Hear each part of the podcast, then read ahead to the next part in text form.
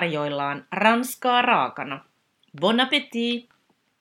Minä olen Johanna Isosävi, ranskan kielen dosentti ja filosofian tohtori. Vien sinut matkalle ranskan kieleen ja kulttuuriin. Allez, c'est parti! Tämä jakso on vähän erilainen. Puhutaan nimittäin uudesta kirjastani, Miten tutkia kohteliaisuutta, käsityksiä suomalaisesta ja ranskalaisesta kohteliaisuudesta, joka juuri ilmestyi suomalaisen kirjallisuuden seuran SKSn kustantamana. Ja kirjan tiimoilta minua haastattelee tänään hyvä ystäväni ja kollegani Hanna Lappalainen, joka toimii suomen kielen professorina Itä-Suomen yliopistossa. Hannan kanssa ollaan tehty monenlaista yhteistyötä. 2015 ilmestyi myös SKSn kustantamana toimittamamme kokoelmateos Saako sinutella vai täytyykö teititellä tutkimuksia eurooppalaisten kielten puhuttelukäytännöistä. Mutta puhutaan tänään kohteliaisuudesta ja puhutaan vähän myös henkilöstä, joka on tämän podcastin takana. Vähän, vähän puhutaan, että kuinka olen, olen päätynyt kohteliaisuustutkijaksi, mutta oikein lämpimästi tervetuloa Ranskaa raakana podcastiin Hanna Lappalainen. Kiitos kovasti ja haluan heti tässä alussa onnitella sinua omasta puolestani Johanna. Mä tiedän, että tämän kirjan takana on hyvinkin pitkä prosessi ja siinä on ollut välillä vähän vaikeitakin vaiheita, mutta nyt ollaan onnellisesti maalissa ja, ja tosiaan nyt on käsillä tämä ihan uunituore kiehtova kirja suomalaisesta ja ranskalaisesta kohteliaisuudesta. Ja kiitos, kiitos paljon, tässä, ja kiitos myös, että saan olla tässä haastattelijana.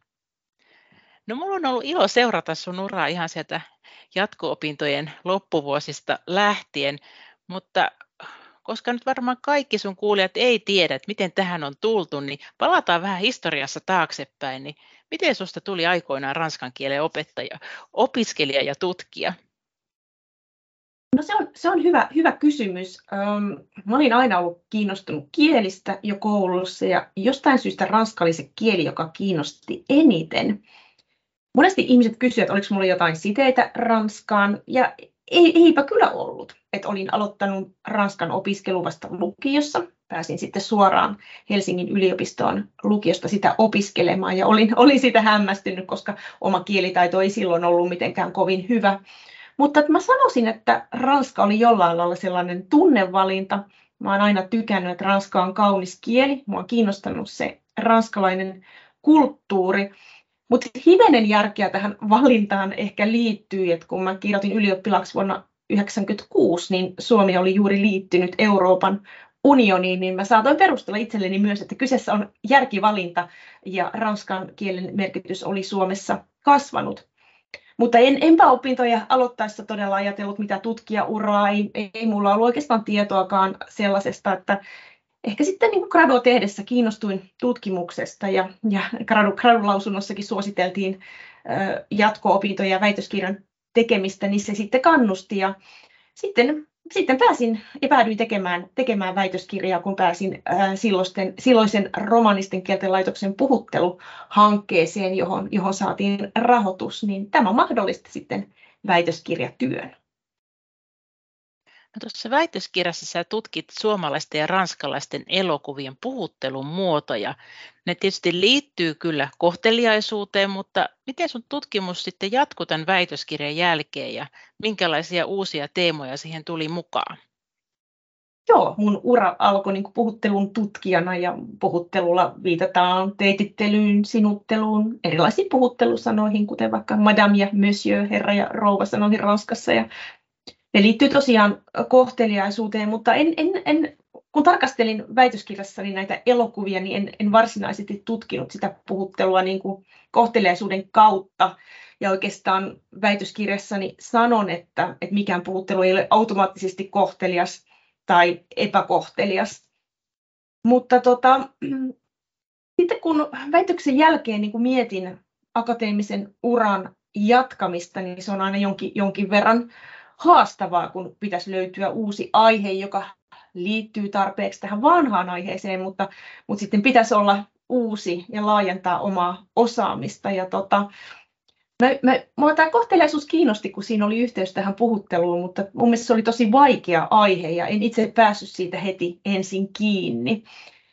Ja vähän, vähän tein muuta siinä välissä. Oli pedagogisia opintoja ja oli yliopistonlehtorin sijaisuuksia.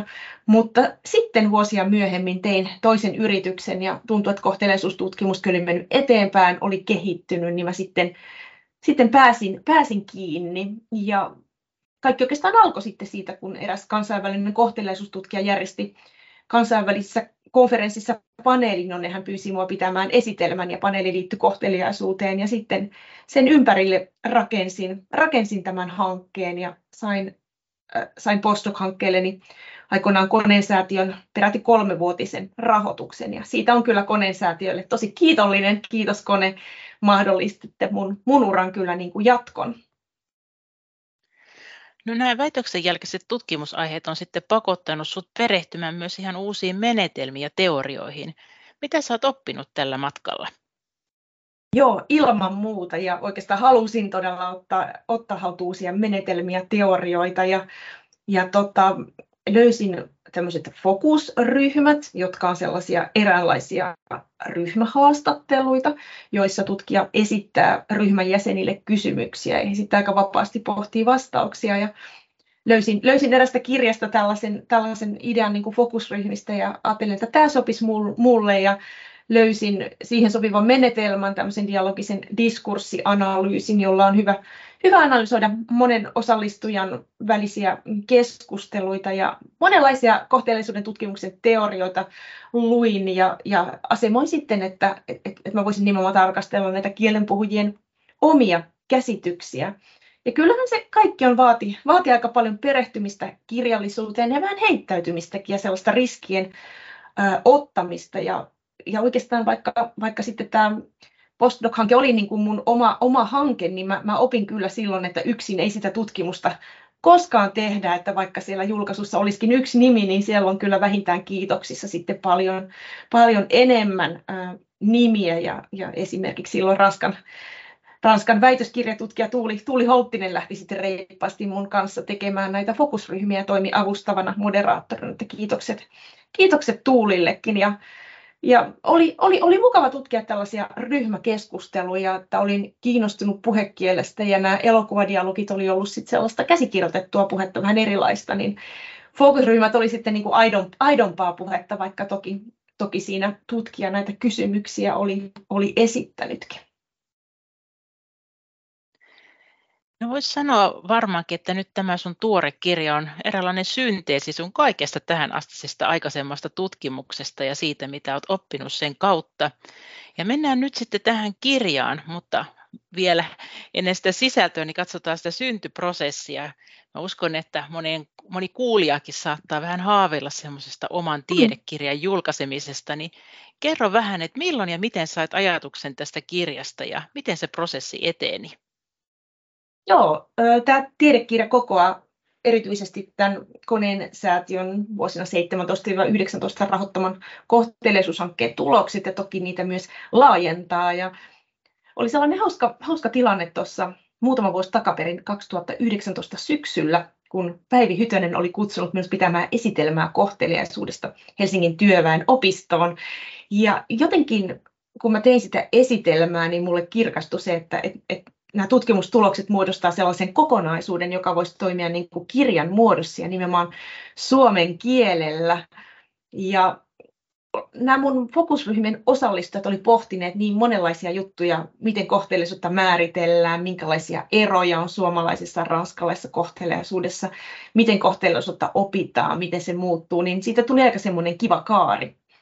Että et tosiaan sitten sit mä niin ajattelin, että kun tämä tutkimus on niin vahvasti kytköksissä Suomeen, että se olisi todella tärkeää saada myös niin kuin suomenkielisten lukijoiden tietoisuuteen, että mä tosiaan tarkastelin sitä, että miten Ranskassa asuvat tai asunneet suomalaiset käsittivät suomalaisen kohteliaisuuden ja toisinpäin, että miten Suomessa asuvat ranskalaiset, minkä, miten he käsittivät ranskalaisen kohteliaisuuden, niin tämä aihe on semmoinen hyvin relevantti niin kuin suomalaisille, niin ajattelin, että olisi, olisi tärkeää kirjoittaa tästä myös suomeksi. Ja kyllähän mä olen vähän tällainen idealisti, niin idealisti että, että mun mielestä ei riitä, että me tutkijat kirjoitetaan kansainvälisiä julkaisuja vierailla kielillä, vaan, vaan meidän olisi, olisi myös tiedettä kirjoitettava, eikä pelkästään tieteen yleistajustamista niin suomen kielellä. Ja mä olen myös halunnut tehdä sellaista termityötä nimenomaan suomen kielellä ja olen määritellyt näitä kohtelaisuustutkimuksen käsitteitä ja nämä termit on syötetty sitten ihan vapaasti käytettäväksi tieteen termipankkiin. Ja kyllä mä niin kuin ajattelin, että, että mä halus, haluaisin myös vakiinnuttaa kohteliaisuustutkimusta Suomessa, enkä, enkä tiedä, että, että näin, näin laajasti olisi esimerkiksi kohteliaisuuden tutkimuksen eri aaltoja ja teoria ja teorioita ja menetelmiä kuvattu, kuvattu suomen kielellä. No ennen kuin vielä tarkastellaan sitä kirjan sisältöä, niin mä haluaisin kysyä sen niin tämmöisestä keskeisestä lähtökohdasta, eli siitä, että nyt vertaillaan suomalaista ja ranskalaista kohteliaisuutta, tai ainakin tarkastellaan niitä rinnakkain. No tämä Ranska ja Suomen valinta tietysti tuntuu jotenkin aika luonnolliselta, kun ajatellaan sun taustaa, sä oot suomalainen ranskan kielen tutkija, mutta miten sä perustelisit nyt ulkopuoliselle, ehkä vähän tämmöiselle kriittisellekin kyselijälle, että miksi suomalaista kohteliaisuutta on mielekästä tarkastella ranskalaisen kohteliaisuuden rinnalla ja vähän vertaillakin siihen? Se on ihan, ihan relevantti kysymys ja tavallaan laajempi viitekehyshän tässä on, että Suomi ja Eurooppa on molemmat eurooppalaisia maita. Siis Suomi ja Ranska ja tota, voisi vois niin kuin ehkä olettaa, että kulttuureissa jotakin yhteistä, ehkä enemmän, jos, jos verrataan kaukaisempiin kulttuureihin, aasialaisiin tai afrikkalaisiin. Mutta onhan meillä tässä Suomen ja Ranskan välillä maantieteellinen etäisyys, että Ranska on siellä Keski-Euroopassa ja Suomi, Suomi sijaitsee täällä Pohjolassa.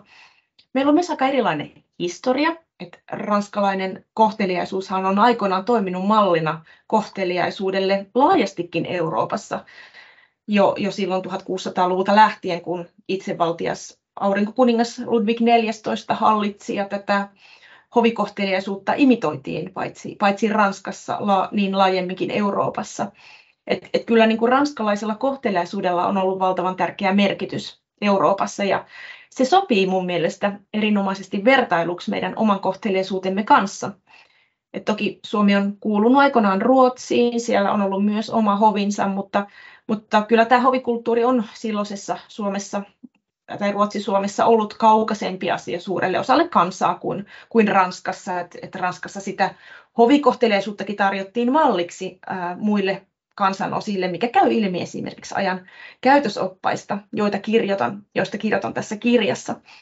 Mutta että sanoisin, että tällaiset maantieteelliset, myös historialliset seikat tekee tämän vertailun Suomen ja Ranskan välillä kiinnostavaksi ja unohtamatta tietenkään myös näitä kielellisiä eroja, että ranskahan on indo-eurooppalainen kieli, suomi ei, että suomi, suomi kuuluu suomalais-ugrilaisiin kielin, että, että hyvin, hyvin erilainen tausta siinäkin. No nyt on kyllä jo aika mennä siihen itse kirjaan ja katsotaan vähän mitä se pitää sisällään. Alussa esittelee tätä kohteliaisuuden tutkimuksen teoriaa ja tutkimushistoriaa. Kerro nyt tässä ihan lyhyesti, että miten kohteliaisuuden tutkiminen on muuttunut? No, kohteliaisuuden tutkimusta ja teorioita on kehitetty eri, erityisesti kielitieteessä pragmatiikan alalla, ja pragmatiikkahan tutkii kielenkäyttöä eri tilanteissa. Ja tällainen kohteliaisuus, kohteliaisuuden tutkimus sai varsinaisesti alkunsa 70-luvulla. Ja ensimmäisen aallon kohteliaisuusteoriat perustui brittiläisen kielifilosofin Gricein yhteistyöperiaatteeseen. Ehkä monet onkin kuullut keskustelun neljästä maksiimista, jotka ovat määrä, laatu, olennaisuus ja tapa. Vähän se, että, että miten, miten meidän niinku kannattaisi puhua. Mutta sitten Grice ehkä vähän ohimennen viittasi myös siihen, että, että yhteistyöperiaate saattaisi koskea muutakin. Esimerkiksi sitä, että puhuja on kohtelias.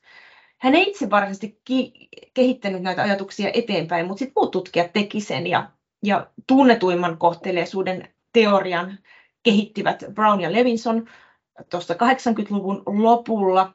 Siitäkin, siitäkin moni on, on saattanut kuulla. Ja tämä teoria perustuu niin kutsuttuun kasvotyöhön, Eli ajatuksena on, että, että meillä kaikilla on kahdet kasvot, negatiiviset kasvot ja positiiviset kasvot. Ja, Negatiiviset kasvot tarkoittaa sitä, että me puhujat ei haluta sitä, että meidän omaa toimintaa rajoitetaan. Mutta sitten toisaalta positiiviset kasvot tarkoittaa sitä, että meillä on tarve tulla hyväksytyksi.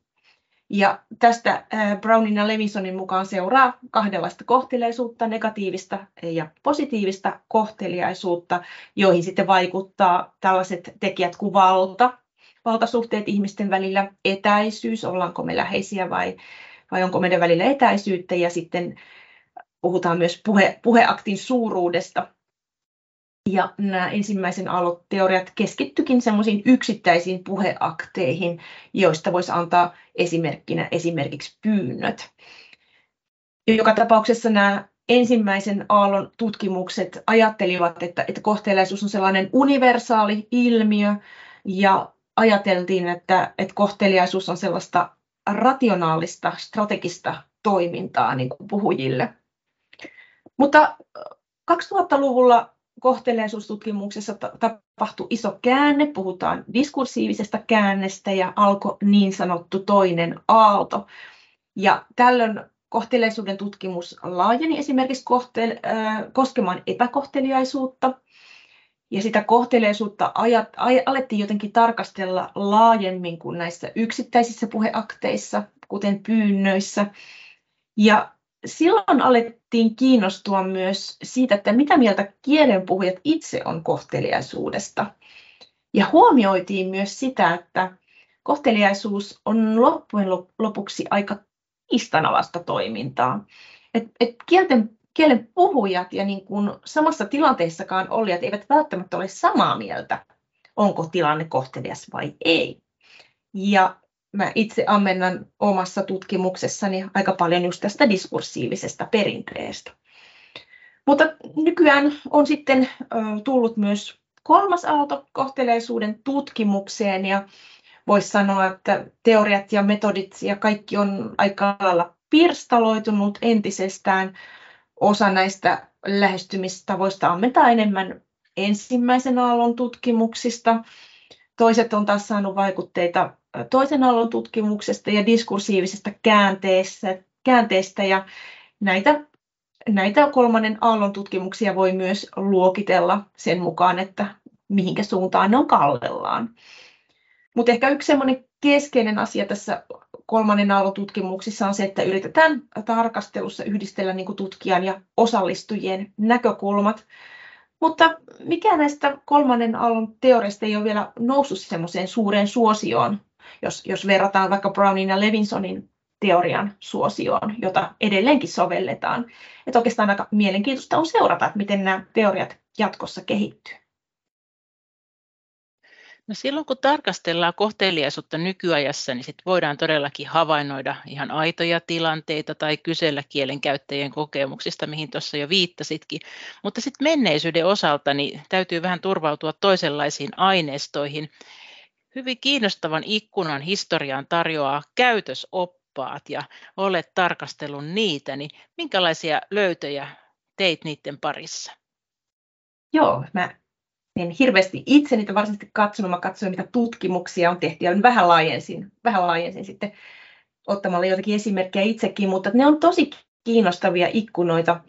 Toki heti täytyy korostaa, että ne kertoo lähinnä eliitin yläluokan normeista, eikä meillä toki ole varmuutta siitäkään, että kuin hyvin yläluokkaan kuuluvat ihmiset näitä ohjeita noudattivat. Mutta minusta kiinnostavinta on ehkä se, että kun kats, otetaan vähän pidempi perspektiivi, niin kuin mäkin tässä kirjassa katoin näitä suomalaisia ranska ja, ranskalaisia käytösoppaita ja niistä tehtyjä tutkimuksia halki vuosisatojen, että ihan 1600-luvulta 1900-luvulle, niin huomataan, että miten paljon kohteliaisuuden ihanteet ovat muuttuneet ja miten erilaiset yhteiskunnalliset muutokset vaikuttaa käsityksiin kohteliaisuudesta.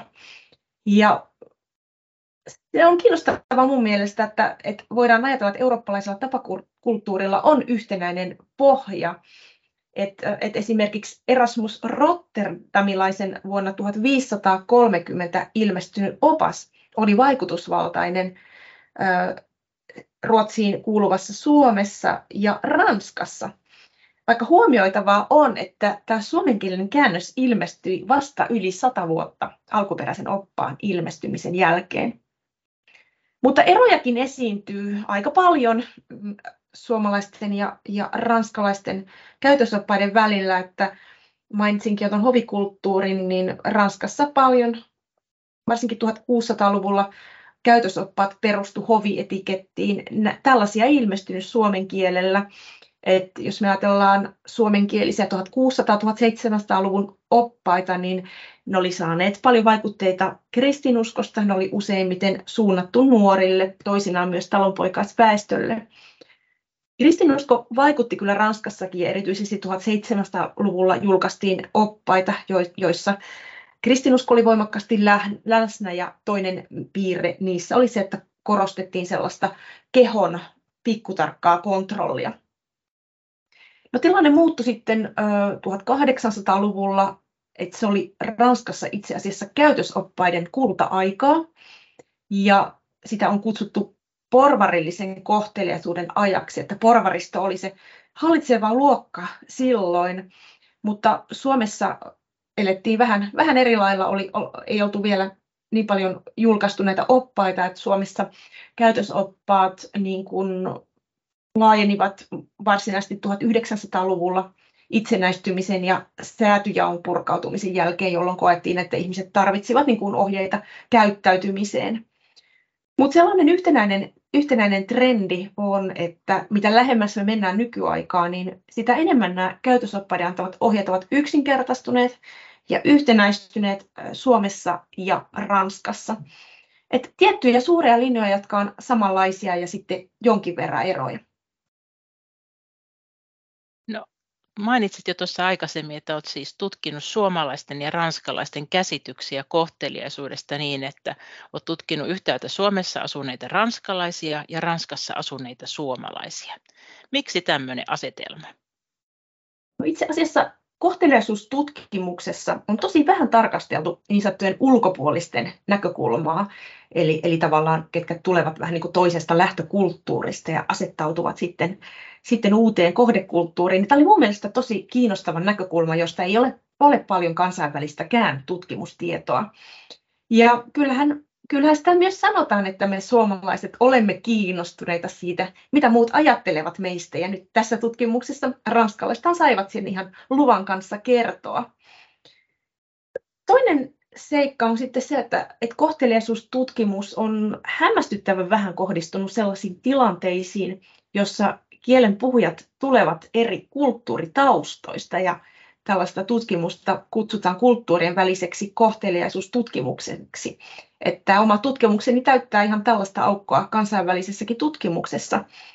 Ja ehkä tämä tutkimuksen vähyys on, on jollain lailla niin hämmentävää, että kulttuurien välinen kohtelaisuus on, on valtavan tärkeää, koska me eletään globaalissa maailmassa ja meidän olisi hyvä tulla toimeen toistemme kanssa.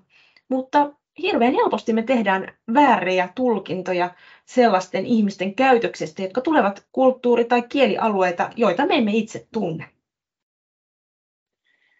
No sun tutkimus todellakin lisää tätä tietämystä ja nyt olisikin ihan kiva kuulla muutama pieni yksityiskohta sun tuloksista tältä osa-alueelta.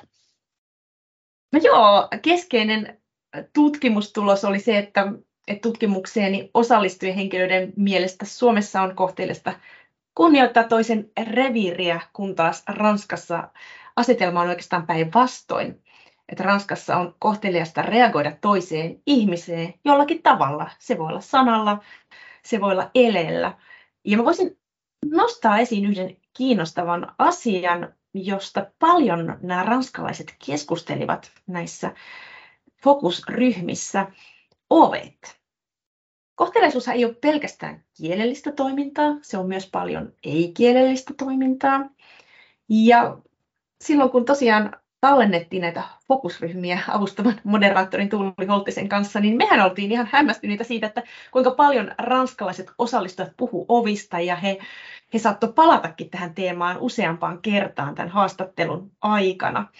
Ja ne ovet saattoi olla ensimmäinen asia, joka kiinnitti ranskalaisten huomion Suomessa, mutta toisaalta hyvinkin pitkän oleskelun jälkeen ranskalaiset saattoi olla hämmentyneitä, että pidetäänkö Suomessa takana tulevalle sitä ovea auki vaiko ei.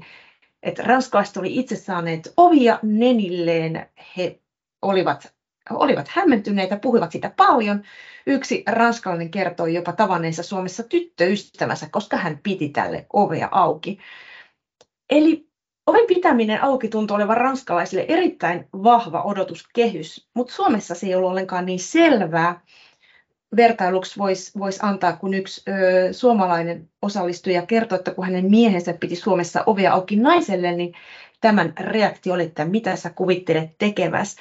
Et tulkinnat voi olla erilaisia ja mun tekisi mieli tässä yhteydessä kertoa pieni anekdootti, kun mä itse olin kerran tutkijavieralla Lionissa lähtemässä töistä ja eräs mieshenkilö kulki aika pitkällä mun edellä ja ei hän millään voinut siis huomata, että mä tulen kaukana takaa, mutta hän kuitenkin sitten huomasi. Mutta koska hän ei ensin meinannut mua huomata, niin kun hän piti ovea auki, niin hän samalla pyysi anteeksi. Et aika, aika, aika erilaisia normeja kuin meillä Suomessa.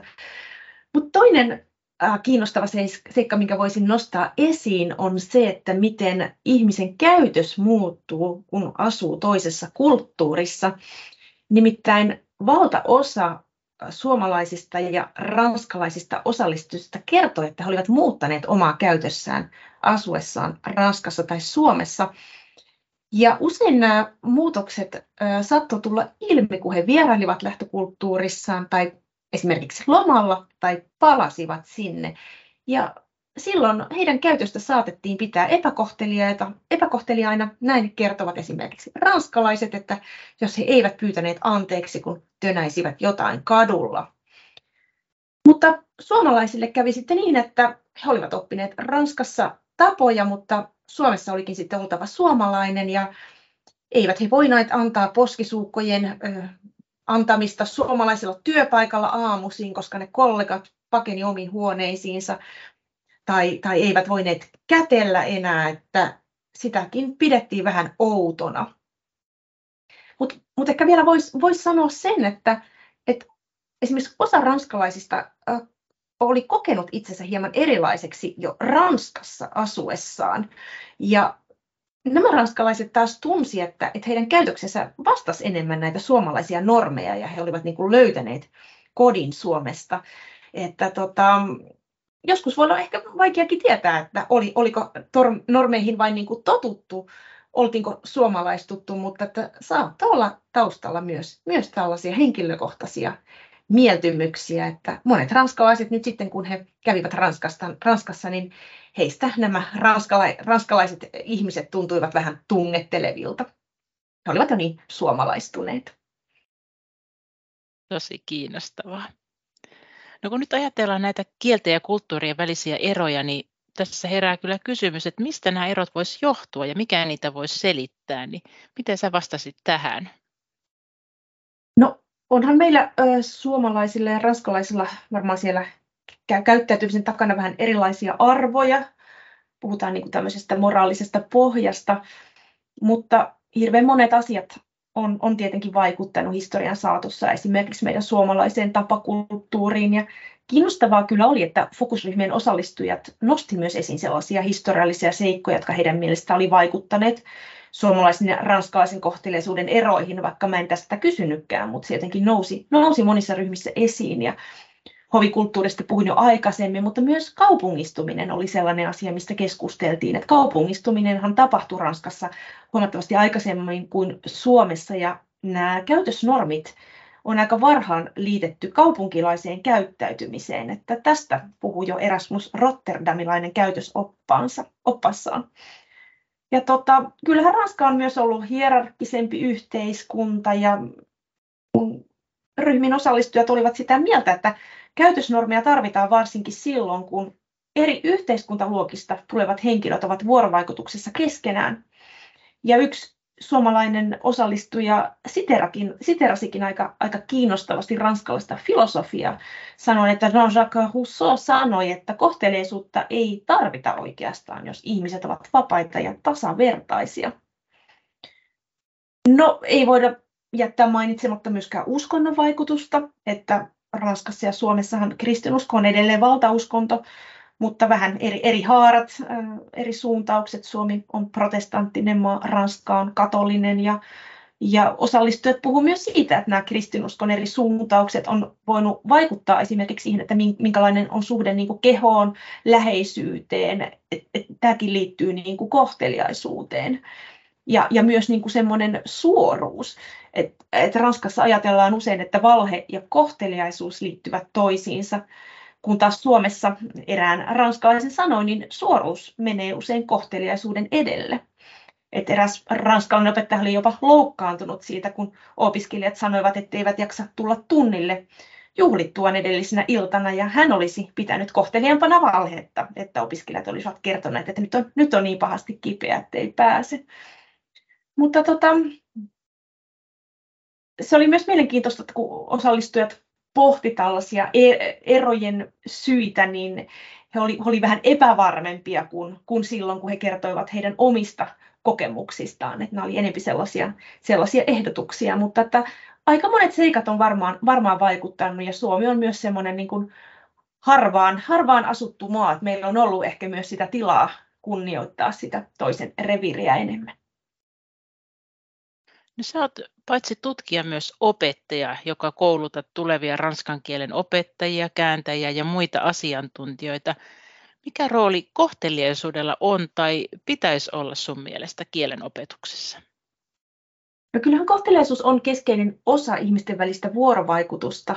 Ja toki tai kielen opetus ylipäänsä on tosi paljon muuttunut. Onhan se semmoista viestintäkeskeisempää nykyään. Ja tota, mutta tätä itse asiassa sitä on aika vähän tutkittu niin kuin kohteliaisuusnormien opettamista ja oppi, oppimista, mutta yleensä tutkijatkin on yksimielisiä siitä, että kohteliaisuuden opettaminen olisi tärkeää luokassa, mutta myös ulkopuolella. Ja opettajien ei välttämättä tarvitse käyttää mitään vaikeita teknisiä termejä, että voidaan puhua vaikka sopivasta kielenkäytöstä tai kielellisistä ilmauksista, joilla ylläpidetään, ihmisten välisiä suhteita. Toki jos on sopivan ikäisiä tasoisia opiskelijoita, niin voidaan esitellä myös vaikka Brownin ja Levinsonin kohteliaisuusmalli, malli, mutta tota, mä sanoisin itse, että, että, että hirveän tärkeä olisi mahdollisuuksien mukaan tarjota niitä tilaisuuksia tutustua kohteliaisuuteen luokkahuoneen ulkopuolella. Ja tiedän itsekin, että, että nykyään on erilaisia vierailuohjelmia, vaihto-ohjelmia, Erasmus plus lyhyt vaihto, josta, josta munkin, munkin lapsella on niin kokemusta. Ja seuraan, seuraan kielten opettajien ryhmiä. Esimerkiksi Ranskan opettajat järjestää tosi paljon omia matkoja niin kuin opiskelijoiden kanssa. Että kyllä mä niin kuin sanoisin, että kohdekulttuuri on, on semmoinen erinomainen paikka tehdä niitä havaintoja. Että siellä voidaan vaikka niin kuin just nähdä, että miten niitä ovia, ovia avataan. Et, et, et, et, se on erilaista kuin, kuin lukea siitä kirjasta. Mutta toki ää, tällaisia kohteleisuuteen liittyviä teemoja olisi hyvä hyvä pohjustaa tunnilla, niin sitten voisi saada enempi irti niistä, niistä havainnoista. Ja haluaisin vielä nostaa esille, että, että viime aikoina tutkijat on pohtineet epäkohteliaisuuden opettamista. Että, että kyllähän vieraankin kielen puhuja saattaa, saattaa joutua aggressiivisiin, inhottaviin tilanteisiin, ja näissä kieltenopettajat voivat hyödyntää esimerkiksi elokuvia. No varmasti kaikki kuulijat on kiinnittänyt huomiota kielen ja kielenkäyttötapojen muutokseen. Ja tämä muutos koskee myöskin näitä kohteliaisuusnormeja niin Ranskassa kuin Suomessa. Näihin muutoksiin me saatiin tietysti jo vähän tuntumaan, kun kerroit noista käytösoppaista, mutta mitä sanoisit nyt ihan tästä lähimenneisyydestä ja mitä nyt on meneillään ja uskallatko jotenkin ennustaa tulevaisuutta näitäkin asioita käsittelet tuossa kirjassa? Niin, kyllähän se kohtelaisuus on ilmiö, joka on liikkeessä, muutoksessa ja ihan, ihan nämä tutkimukseni osallistujat oli huomannut muutoksia kohteliaisuudessa sinä aikana, kun he olivat asuneet kohdekulttuurissa. Ja moni, moni koki, että, että suomalainen kohteliaisuus on muuttunut sen jälkeen, kun Suomi liittyy Euroopan unioniin ja varmaan nämä, nämä kontaktit lisääntyi. Ja No se suunta, mikä tässä omassa tutkimuksessa nousi esiin, on se, että Suomessa pitkään asuneet ranskalaiset kokivat, että suomalainen kohteliaisuus on muuttunut enemmän sellaisen eurooppalaisen reagointikohteliaisuuden suuntaan, että he kokivat, että suomalaiset nykyään tervehtivät aikaisempaa enemmän, pitävät niitä oviakin enemmän auki, pyytävät enempi anteeksi. Puhuttiin tällaisesta eurooppalaistumisesta. Mutta sitten kiinnostavaa oli, että Ranskassa asuvat suomalaiset koki, että, että globalisaatio on vaikuttanut myös ranskalaiseen tapakulttuuriin ja he raportoivat siitä, että, että ranskalainen kohteliaisuus puolestaan olisi yksinkertaistunut. Ei sanota niin paljon enää madame ja monsieur, se muuten ihan on tutkimuksissakin todettu, eikä välttämättä hierarkioita ilmasta niin selvästi kuin aikaisemmin, ja ehdotettiin, että ranskalainen kohteliaisuus olisi tullut lähemmäs tällaista eurooppalaista minimalismia. Että kyllä mä niin kun, no musta vaikuttaa siltä, että vaikka eroja edelleen esiintyy, niin suomalainen ja ranskalainen kohteliaisuus ovat lähenemässä toisiaan. On saatu, me olemme saaneet paljon vaikutteita muualta ja vaikuttaa siltä, että osa suomalaisistakin tällä hetkellä ajattelisi, että olisi mukavaa, jos me reagoitaisiin vähän enemmän toisiin ihmisiin, mutta jonkin verran asenteet on, on Suomessa jakautuneet. Mutta vaikka ranskalaiset voi meistä suomalaisista vaikuttaa kovinkin kohteliaita, kun siellä on ne herrat ja rouvat ja kaikenlaista, niin ehkä voi tulla yllätyksenä, että Ranskassa on kuitenkin viime aikoina keskusteltu epäkohteliaisuudesta ja esimerkiksi liian vähäisestä tervehtimisestä. Ja yksi hauska lehtijuttu on sellainen, että, että, että tervehtimisen sanotaan vähentyneen näissä asiointitilanteissa. Ja esimerkiksi Le Parisien-lehti teki joitakin vuosia sitten jutun kahviloista, jotka oli listanneet eri hinnan sen mukaan, että millaista kohteliaisuutta asiakkaan esittämä pyyntö sisälsi tai ei sisältänyt. Että jos halusi päästä halvalla eurolla, sai kahvin kun tervehti ja käytti kohteliaisuusfraasia, bonjour, un café s'il vous plaît, eli päivää yksi kahvi, kiitos. No, kohteliaisuusfraasi ilman tervehdystä nosti hintaa 1,3 euroon, un café s'il vous plaît. Jos taas työksäytti pelkästään un café, niin hinta nousi sitten puolentoista euroon. Mutta hirveän kiinnostavaa on seurata, että miten nämä kohteliaisuusnormit kehittyy Suomessa ja Ranskassa. Pohditaanpa vielä kirjan käyttöä eri näkökulmista. Miten ja ketkä vois sun mielestä hyödyntää tätä uutta kohteliaisuuskirjaa opetuksessa?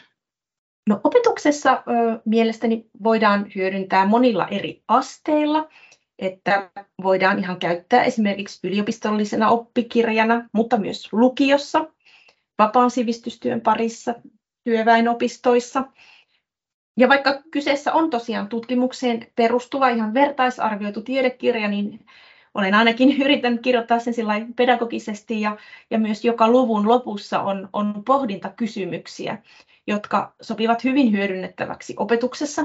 Ja näissä, näiden kysymysten avulla voidaan aktivoida esimerkiksi omia, omia opiskelijoiden omia, omia pohdintoja heidän, heidän kokemuksistaan. Ja tota, pohdintakysymysten lisäksi joka luvun lopuksi on, olen antanut suosituksia lisämateriaalista, että sitten korkeakoulussa, jos erilaisilla kielitieteen kursseilla tai hyödynnetään tai tehdään tutkielmia, niin tota, näis, nämä lisä, lisämateriaalit ovat sitten hyödyllisiä, sisältävät monenlaista teoriaa ja metoditietoa, mutta sanoisin, että monipuolisesti voidaan hyödyntää eri, eri asteilla. No se lienee itsestään selvää, että tämä kirja kiinnostaa meitä kielentutkijoita, mutta keitä muita vielä uskosit kiinnostavan? Kyllähän kohteliaisuus on aiheena monitieteinen ja monet kielitieteiden lähialojen tutkijat uskoisin, että voivat hyödyntää tätä teosta. Antropologia, kulttuuritutkimus, kasvatustieteet, viestintätieteet, yhteiskuntatieteiden tutkijat voi saada tästä teoksesta monenlaisia virkkeitä ja muutenkin kannustan hyödyntämään tutkimuksessa poikkitieteellisiä lähestymistapoja. Onhan tämä kielitiedekin lainannut paljon vuosien, vuosien saatosta ja, ja myös sitten, jos on kiinnostunut tekemään fokusryhmätutkimusta mihin tahansa aiheeseen liittyen, niin esittelen kyllä tämän aineiston keruumenetelmän perusteellisesti. Ja tota, no, uskon, että tämän tiedekirjan aihe on sellainen, että se kiinnostaa niin kuin laajempaakin yleisöä kuin tutkijoita, että, että, että Helena Saarikoskia tekisi mieli vähän siterata. Hän kirjoitti jo kymmenisen vuotta sitten siitä, että hän, hän oli itse pyrkinyt niin kuin tekemään tiedekirjasta semmoisen samalla yleistajuisen ja yleisesti kiinnostavan kirjan, että, että yritetään saada niitä tietokirjan hyviä puolia myös tiedekirjalle ja ollaan, olen, ollaanhan me Suomi sen verran pieni kielialue, että, että lukijakunta on kovin pieni, jos tiedekirja sopii pelkästään tietyn yksittäisen alan tutkijoille, niin olen kyllä pyrkinyt kirjoittamaan kirjan ymmärrettäväksi. Ja vaikka, vaikka tieteellisiä käsitteitä onkin, niin uskon, että se sopii, sopii lukijalle, joka on kiinnostunut eri kulttuureista, kielistä, käytöstavoista. Ja tässä on runsaasti sellaisia empiirisiä esimerkkejä, jotka voivat kiinnostaa laajaakin yleisöä. Ja esimerkiksi niitä, jotka työssään tai perhepiirissä ovat tekemisissä eri kulttuureista ja taustoista tulevien henkilöiden kanssa. Ja toivon, että tällä tavalla hekin voivat paremmin ymmärtää niitä, niitä tilanteita, joita, joita tulee kulttuurien välisessä vuorovaikutuksessa. Mä uskon, että kaikki kuulijat ovat jo tähän mennessä vakuuttunut tämän kirjan kiinnostavuudesta ja tärkeydestä, mutta miten sä perustelit semmoiselle kriittiselle kyselijälle, että miksi tämmöistä tutkimusta tarvitaan? No kyllähän me eletään globaalissa maailmassa ja se on aika arkipäivää, että me kohdataan ihmisiä, jotka tulee eri taustoista. Heillä on eri, eri kulttuuritaustoja, erilaisia kieliä, kielitaitoa, äidinkieliä.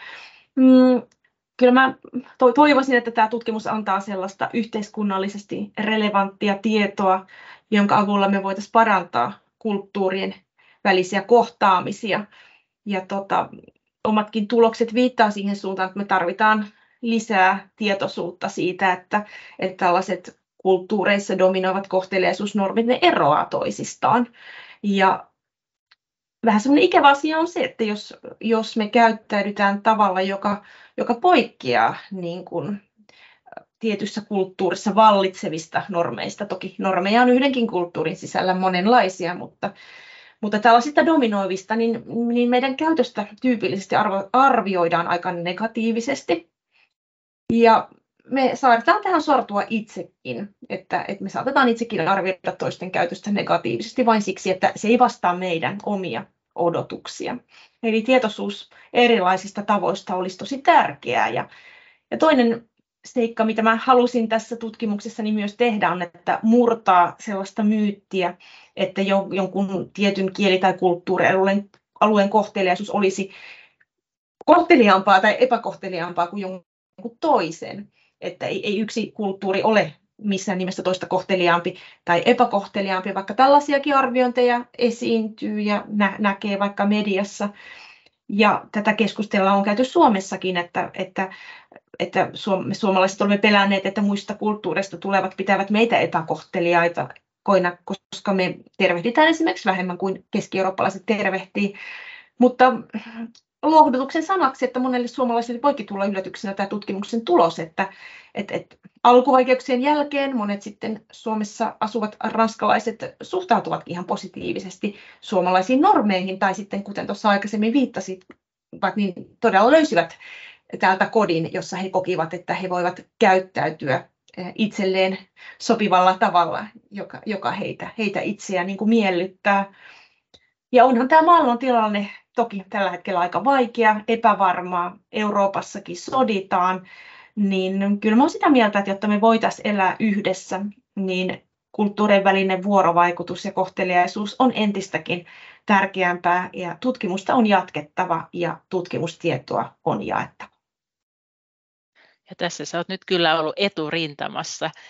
Kiitos, oli tosi kiinnostavaa kuulla näistä ajatuksista ja oikein paljon onnea vielä tälle uudelle kirjalle.